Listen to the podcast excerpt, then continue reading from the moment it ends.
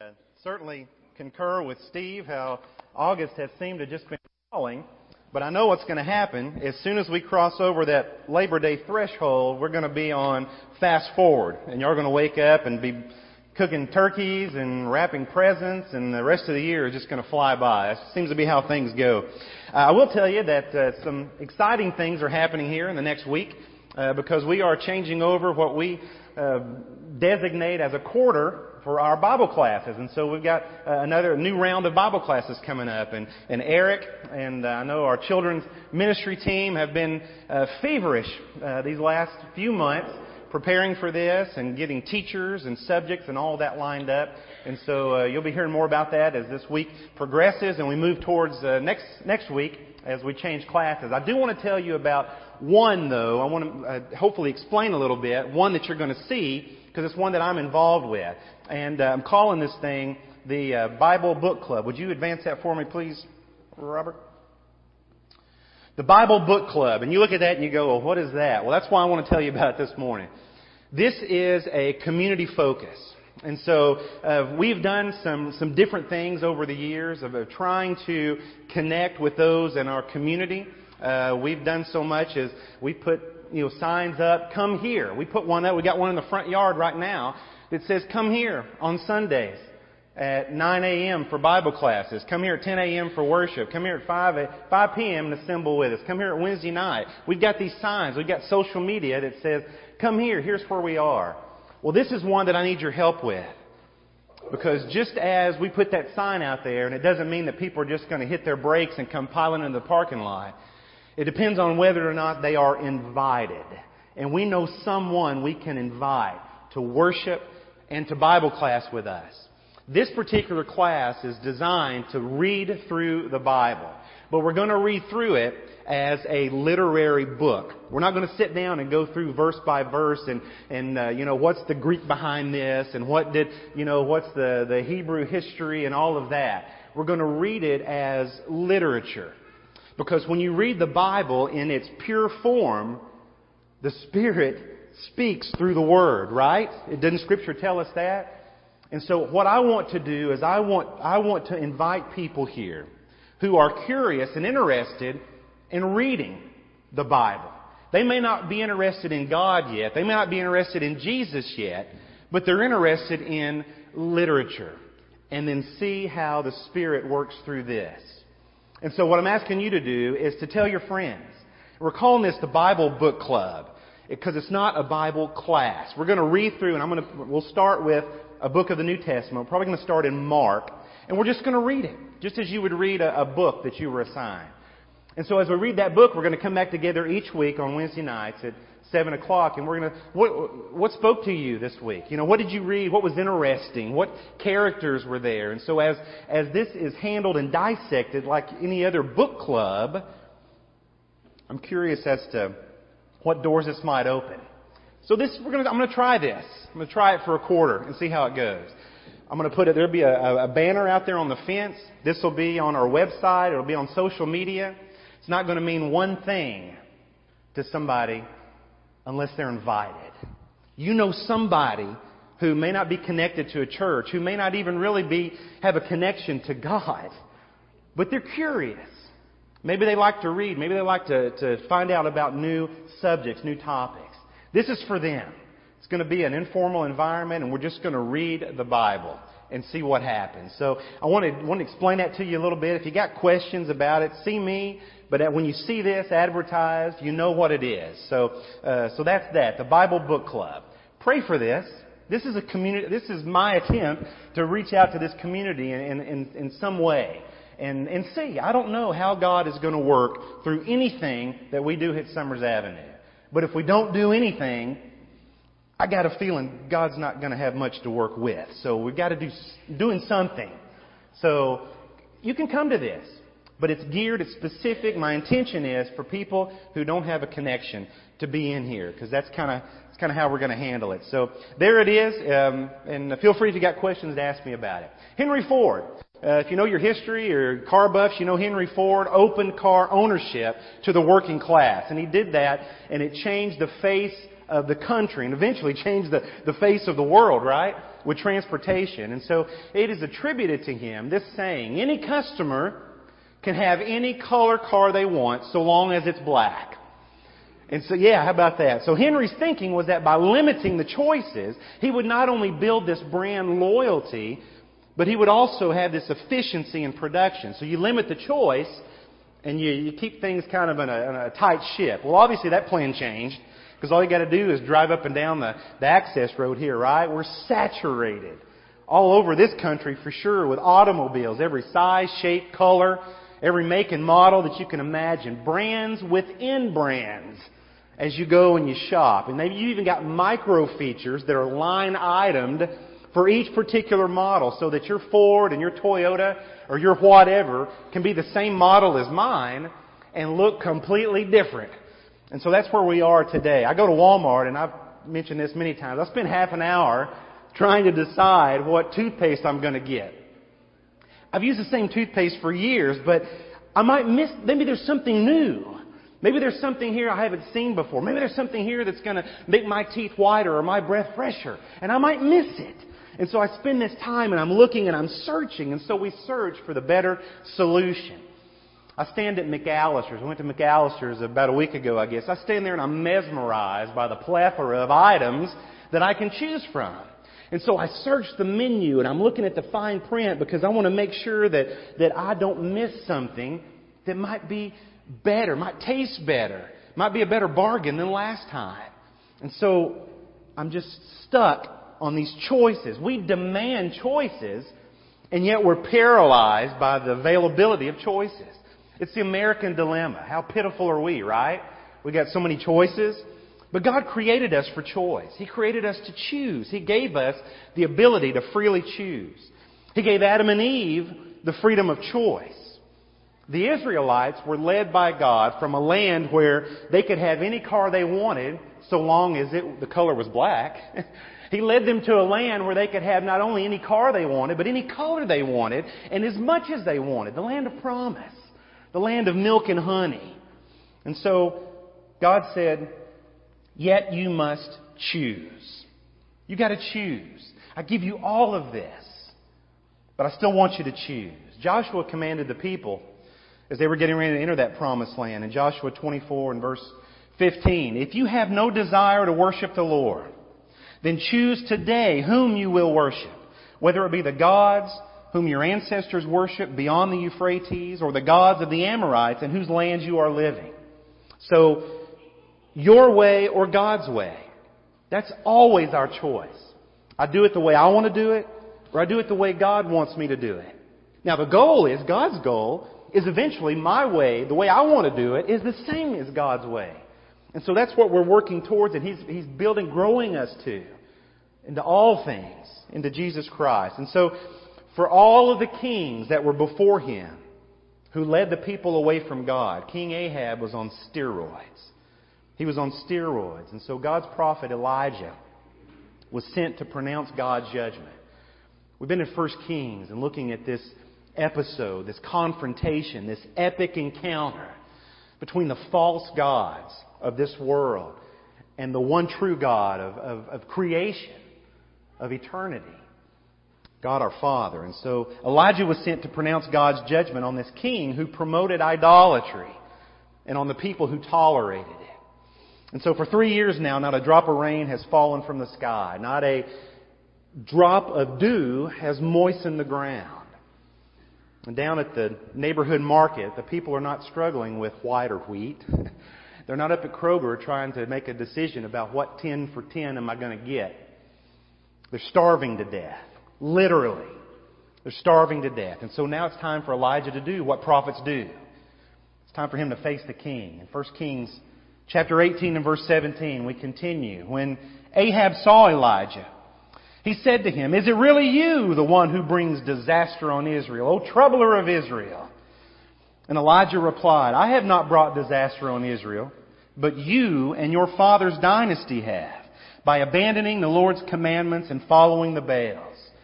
Now send out messengers and assemble all Israel before me at Mount Carmel, as well as the 450 prophets of Baal and 400 prophets of Asherah, whom Jezebel supports. Jezebel, King Ahab's wicked wife, foreign wife, who has influenced this kingdom and influenced this king, a king who allowed his heart to be led away. These foreign gods. And Ahab sent messengers to all the Israelites and had the prophets assemble at Mount Carmel. I can imagine if this had happened today, instead of in 9th century BC, you would have ESPN out there, you'd have the, the SEC network, you'd have Fox, you'd have CBS, you'd have NBC. They would be at war for broadcast rights over this, this epic event to show this. And I can see it now. Even the, the locker room interviews would be televised. You'd have the high priest of Baal stepping up to the microphone to, you know, to give his, his, uh, you know, outcome or what he thinks his fight's going to go by. It would have been billed as, as, as Super Baal 1. Yes, I did that. Super Baal 1. Y'all get it in a minute. 800, think of 850 false prophets against one. Can you imagine this? Steve, my umbrella is going to be back next week. I didn't want to overdo the umbrella.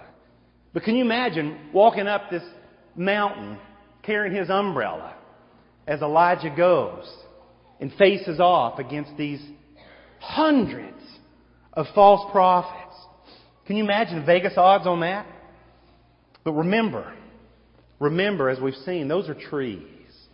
And we get lost in the trees. And God wants us to see the big picture. He's trying to show Israel remind them of the big picture, the forest, the big picture. This is, this is false, fake gods of Baal here against the one true God of Israel, the God of the universe. And when we were studying Ephesians, we were reminded of the big picture. As Paul wrote to those Christians, there's always this battle going on. Don't think it's just you and don't think it's just now. There's always been this battle, a spiritual battle against forces that are unseen but certainly felt certainly have to be dealt with. Good versus evil. And so the choices of life, the experiences of life, they're simply trees that make up this big picture. And so it's about to get 4K Ultra HD up here on Mount Carmel. This picture's about to get real clear. So Elijah and these false prophets come to this coastal mountain range, this, this beautiful area of northern Israel here. And so they assemble. And Elijah approached all the people. And he said, you can imagine the echo out over this valley here. He said, How long are you going to be paralyzed by indecision?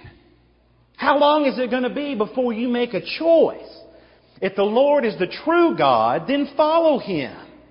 But if Baal is, then follow Him. But the people did not say a word. Flashback. Flashback. Joshua stood before the people at Shechem. And now we see Elijah before the people here at what is the most holy place of Canaanite false god worship now. See, they've been straddling the fence.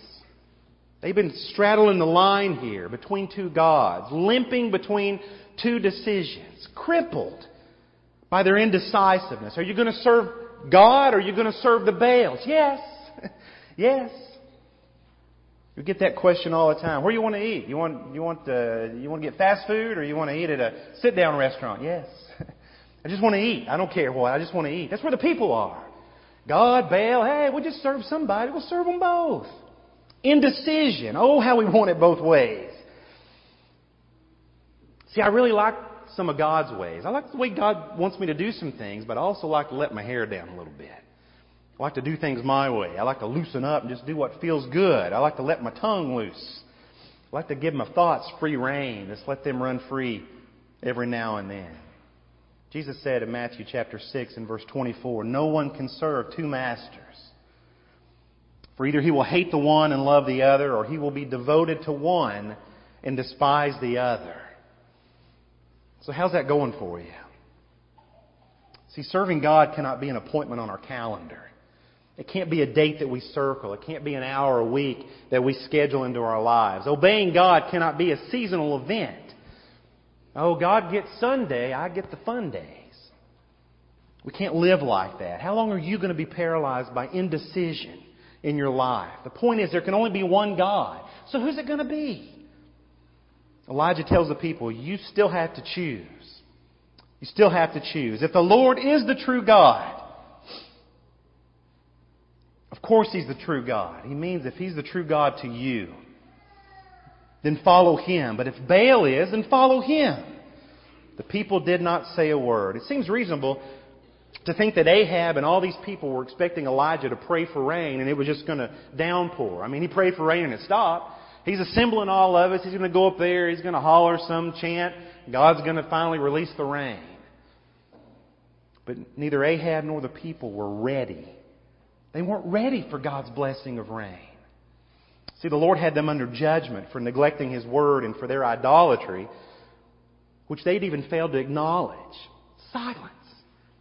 They wouldn't even acknowledge the sin that they were living in. They had some serious issues in their lives that had to be faced before God could release the blessing back to them. But in life, oh, how we want, we want God's blessing. We want the blessing without facing the responsibility, the relationship with God. We want God to bless us without any commitment to God. We want to straddle the fence, and the whole time we're just limping along. A lot of people love the Bible, but they don't love the message of the Bible. So they appeal to this, this desire, this want of blessing, without calling attention to man's real need that's even mentioned in Scripture, that's laid out in Scripture in front of us. And when Elijah calls them to face their sin, to choose repentance, crickets. Nothing, no response. The people did not say a word. Can't imagine how deafening the silence must have been. That many people assembled, and nobody would speak, afraid to speak. Because, see, if they choose God, if I choose God, I'm going to have to admit that I've been against Him following these Baals. And if I choose the Baals and I'm going to reject whatever blessing I think God may eventually provide for us. So what they do? They limped along. We can't make a choice. We won't make a choice. We're going to have it both ways. Elijah says, No, you're not. You're not. God doesn't provide two ways. He provides one way in truth and life. And Elijah said to them, I am the only prophet of the Lord who is left. Elijah struggled with that, didn't he? He struggled with that. Obadiah was still around. Elijah still feels like he's the only one. I can imagine standing in front of this crowd in this situation, in this moment, with nothing but his umbrella. Not a drop of rain. God, we're going to do this, right? You sent me here for a reason, right? I'm the only prophet left. But there are 450 prophets of Baal. So let them bring us two bulls. Let them choose one of the bulls for themselves and cut it up into pieces and place it on the wood. But they must not set it on fire. And I will do the same to the other bull and place it on the wood, but I will not set it on fire. Then you will invoke the name of your God and I will invoke the name of the Lord. And the God who responds with fire will demonstrate that He is the true God. And all the people responded. This will be a fair test. He finally gets a response. And how ignorant of all the things you're going to respond to, you respond to the most ignorant question. Hey, your God's going to beat my God, right? Yeah, that sounds good. Let's do it this way. See, Baal worship was seasonal. Baal was this god of the storm, the god of of this uh, of rain, and, and, and so he the, the people believed that these Canaanites believed that Baal brought the rain in autumn, and then in summertime he was killed by one of the other gods, but he would resurrect. He would come back to life, and so when he came back to life, the evidence of that was the rain that came. But in fact, every year, in their minds, in their beliefs, in their history, this is what had happened. Baal would always prevail. In fact, he's called Baal the overcomer. Why? Because he always comes back.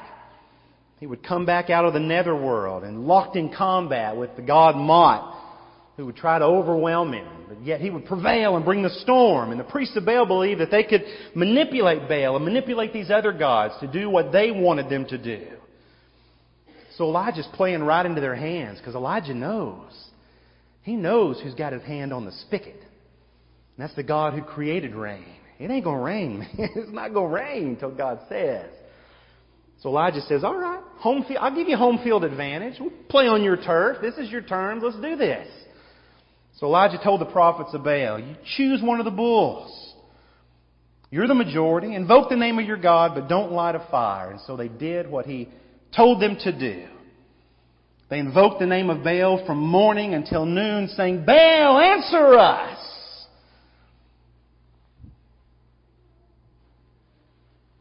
Crickets. Not a sound. They jumped around on the altar they had made. This wasn't crazy. This is how they, this is how they worship these false gods. They jumped around and they yelled and they hollered and they hooped. They acted crazy. Trying to invoke some God. And at noon, Elijah mocked them. He's, I'm not going to imagine Elijah's sitting back. He probably brought, I don't know, he brought a comfortable chair. Maybe he opens his umbrella for a little shade, and he's sitting back and he's watching this. Because he knows. He knows what's coming. So he mocks them. Yell louder! Hey, louder! After all, he's a God. Maybe he's in deep thought. Maybe just thinking. Perhaps he stepped out for a moment. I love this. I love the rawness of Scripture. This is why I just want to sit down with people and read it. Maybe he stepped out. You know what we would say? Maybe he's in the bathroom. That's what Elijah, hey, maybe your God's in the bathroom. Maybe he stepped out for a moment. That's what it means. Maybe he's taking a trip. Maybe he's out of town. Perhaps he's sleeping and needs to be awakened. So what do they do? You rouse them up. They yell louder. Can you imagine the noise, the deafening noise? In accordance with their prescribed ritual, they mutilated themselves with swords and spears until their bodies were covered with blood. Can you imagine the chaos and the thundering from this mountain, this noise? But that's exactly what we do when we are frantically trying to get some response, some relief from the false gods of the, the, the lust of the eyes and the lust of our flesh and the pride of life. Answer me! Fix this! Make it better! We're no different. And throughout the afternoon, they were in this ecstatic frenzy. But there was no sound, no answer, no response. Baal was still just as dead as he had always been. And they stood there, humiliated and defeated before this lone prophet of God. And so then Elijah says, All the people, approach me! Because I don't want you to miss this. So all the people approached him, and he repaired the altar of the Lord. See, they had torn down the altar of the Lord on this place. And they had built this altar to the false gods. And so he repairs it.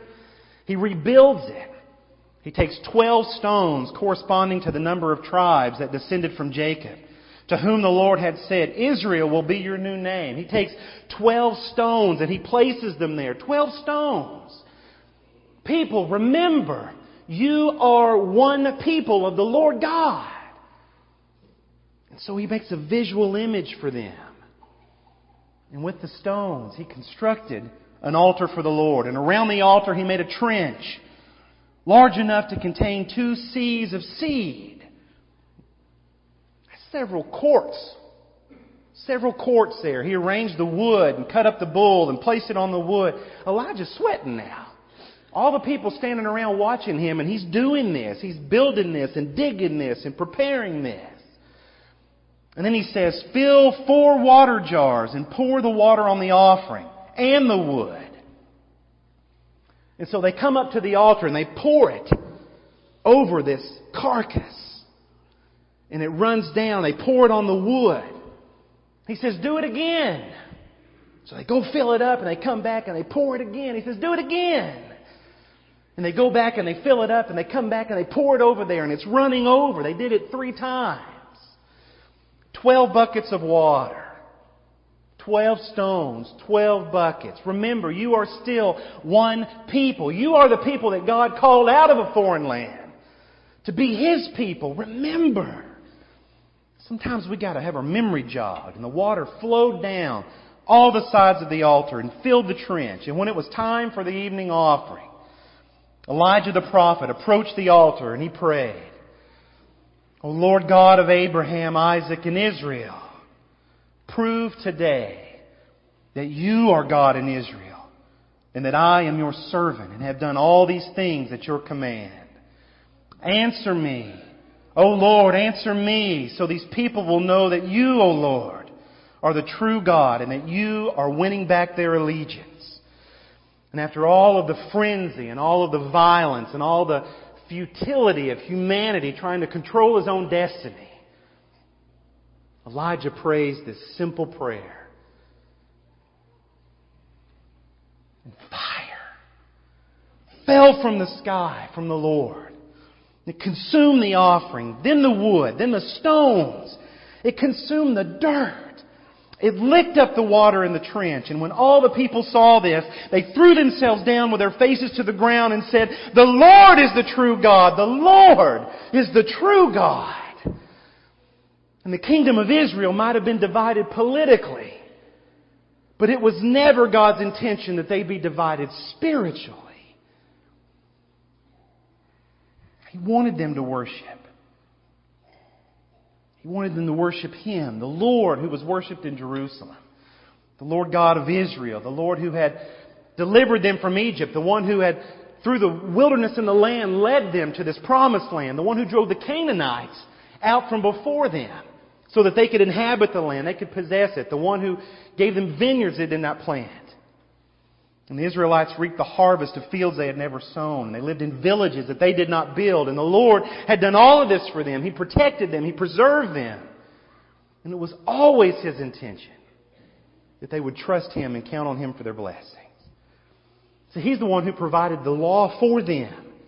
That if they would obey Him, obey His law, He would ensure their fertility. There would always be adequate rainfall. The land would always be provided for. Their needs would always be met. And see, for Israel, the issue of fertility was always spiritual and moral. It was never about the ground. It didn't happen. It didn't occur through some ritual practices, some, some forms of worship. It was the natural result of this relationship with God. When they sought first the kingdom of God and His righteousness, then all of these other things were added to them. That's the God of grace. What a God of grace. So this wicked nation that stubbornly refuses to obey the Lord is being given another opportunity. God's giving them another chance. Another chance to turn their hearts back. And this moment is God's moment. It's God's moment of turning the hearts of the people back to Him. But do you see how sad this moment is? How sad it is that God has to convince His people that He's God. He's still doing that for us today. Still trying to convince us that He is worthy to be praised, worthy to be honored, worthy to be worshiped. How sad it is he has to perform this miracle to get his people to listen and believe and obey. And how sad it is that we, like the Pharisees in the days of Jesus, we constantly demand a sign in order to believe. Stubborn hearts that won't believe. But God loves his people. And God will go to great lengths. How great a length? punish them to get their attention because he loves them so much. To turn their hearts back to him. And Elijah said, Seize the prophets of Baal. Don't let even one of them escape. So they seized them, and Elijah led them down to the Kishon Valley. And he executed them there. And we go, wow, man, that ain't really Christian there, is it? We think that. Elijah carried out. Elijah did here what the people should have done years ago. God commanded in the law that false prophets would be executed. Well, that ain't the God of the New Testament. I'm not trying to be funny. I just want us to think. Why would God do this? He does this because you cannot let a poisonous snake run free in your house and think that you will not eventually get bit. God knows that whatever sin we allow to hang around in our life will eventually take us over. If nothing else, it certainly has the potential to. You've got to rid your life of anything that can come between you and God.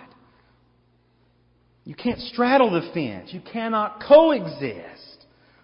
Otherwise, you are spiritually crippled or worse. So we have to choose. We have to make a choice. And it's right to be careful in our choosing. We need to be thoughtful. We need to ask God for wisdom in our choices. And seek Scripture and seek out wise Christians that can help guide us and lead us to make those decisions, the bigger decisions. And the bigger those decisions, the more careful we should be. But there comes a point when pausing, when procrastination, when waiting too long no longer becomes wise. There comes a point when not to choose becomes idolatry because it becomes a lack of trust in God. God has told us, choose. Make your choice, and here's how you choose, and here's what you should choose.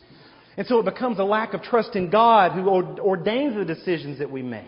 The God who gathers up the frayed ends of our wrong decisions, our crippling decisions, and pieces them all back together and works those for the, our good and His glory. Who do we trust? Trust that God is sovereign. God not only redeemed us from sin when Christ died on the cross, He redeemed us from sinful choices. Because He expected us to choose. Life is about choosing. And even the choices of those who murdered His own Son were, were ordained by God for infinite good. They were used for good. And that's, so how can we doubt how He intends good to come from our choices? However ill advised they may be. Perhaps you've been living like the starving person who's sitting in front of the all you can eat buffet. Sitting there trying to decide chicken or shrimp, chicken or shrimp, wilting away, starving to death because they cannot decide. Maybe that's you.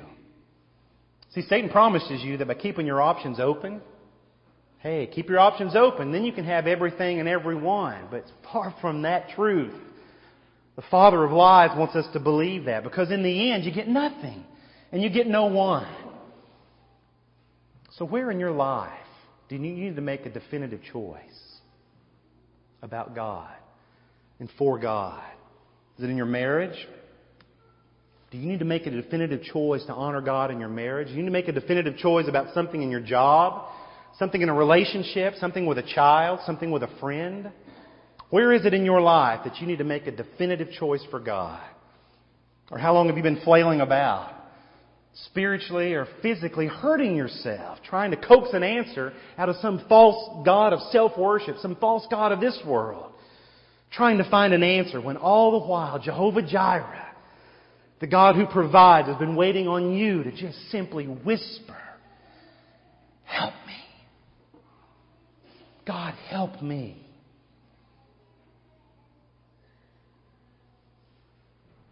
All God wants, is for us to choose Him. And even in our failings, to choose God. God, you're the only one who can help me in this time.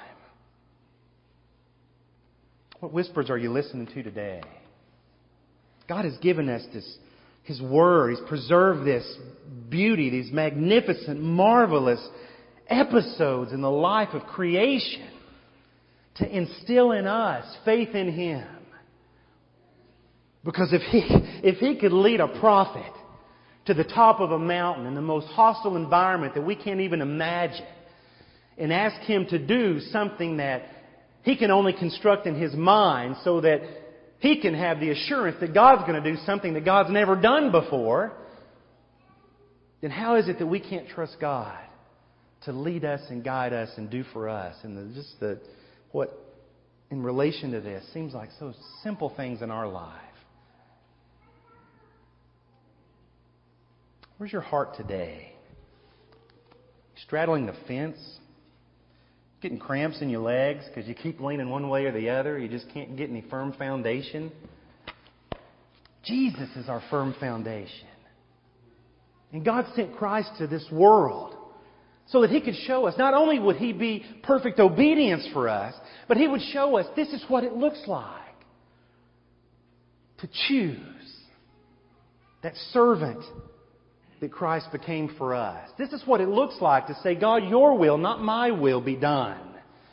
This is what it looks like, so we can follow His example. And when we don't, and sometimes even when we think we can't, He came so that we would know, we would have assurance that when we come to God in repentance, that we have forgiveness because the blood of Christ continually cleanses us from our sins. And so this morning, what choice will you make? Will you choose Jesus? Will you choose His way?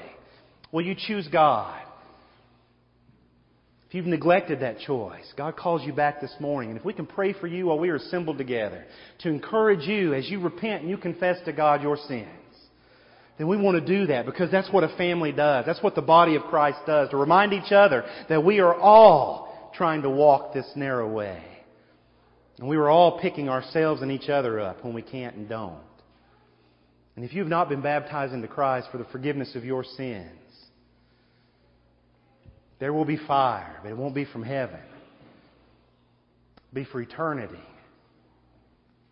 God doesn't want that. But it's necessary to purify because you can't live in a house with a poisonous snake. And so God's house will be pure. Will you be there in it? Will I be there in it? Not without Christ. Not unless through Christ. So this morning, will you make Christ your Lord and Savior and be baptized into Him for the forgiveness of your sins and receive God's gift of His Spirit as a guarantee of what you can't see yet, but by faith know is coming, and that's eternal life. We can help you in any way possible in our way this morning as we assemble together. Will you come as we stand and sing this good song?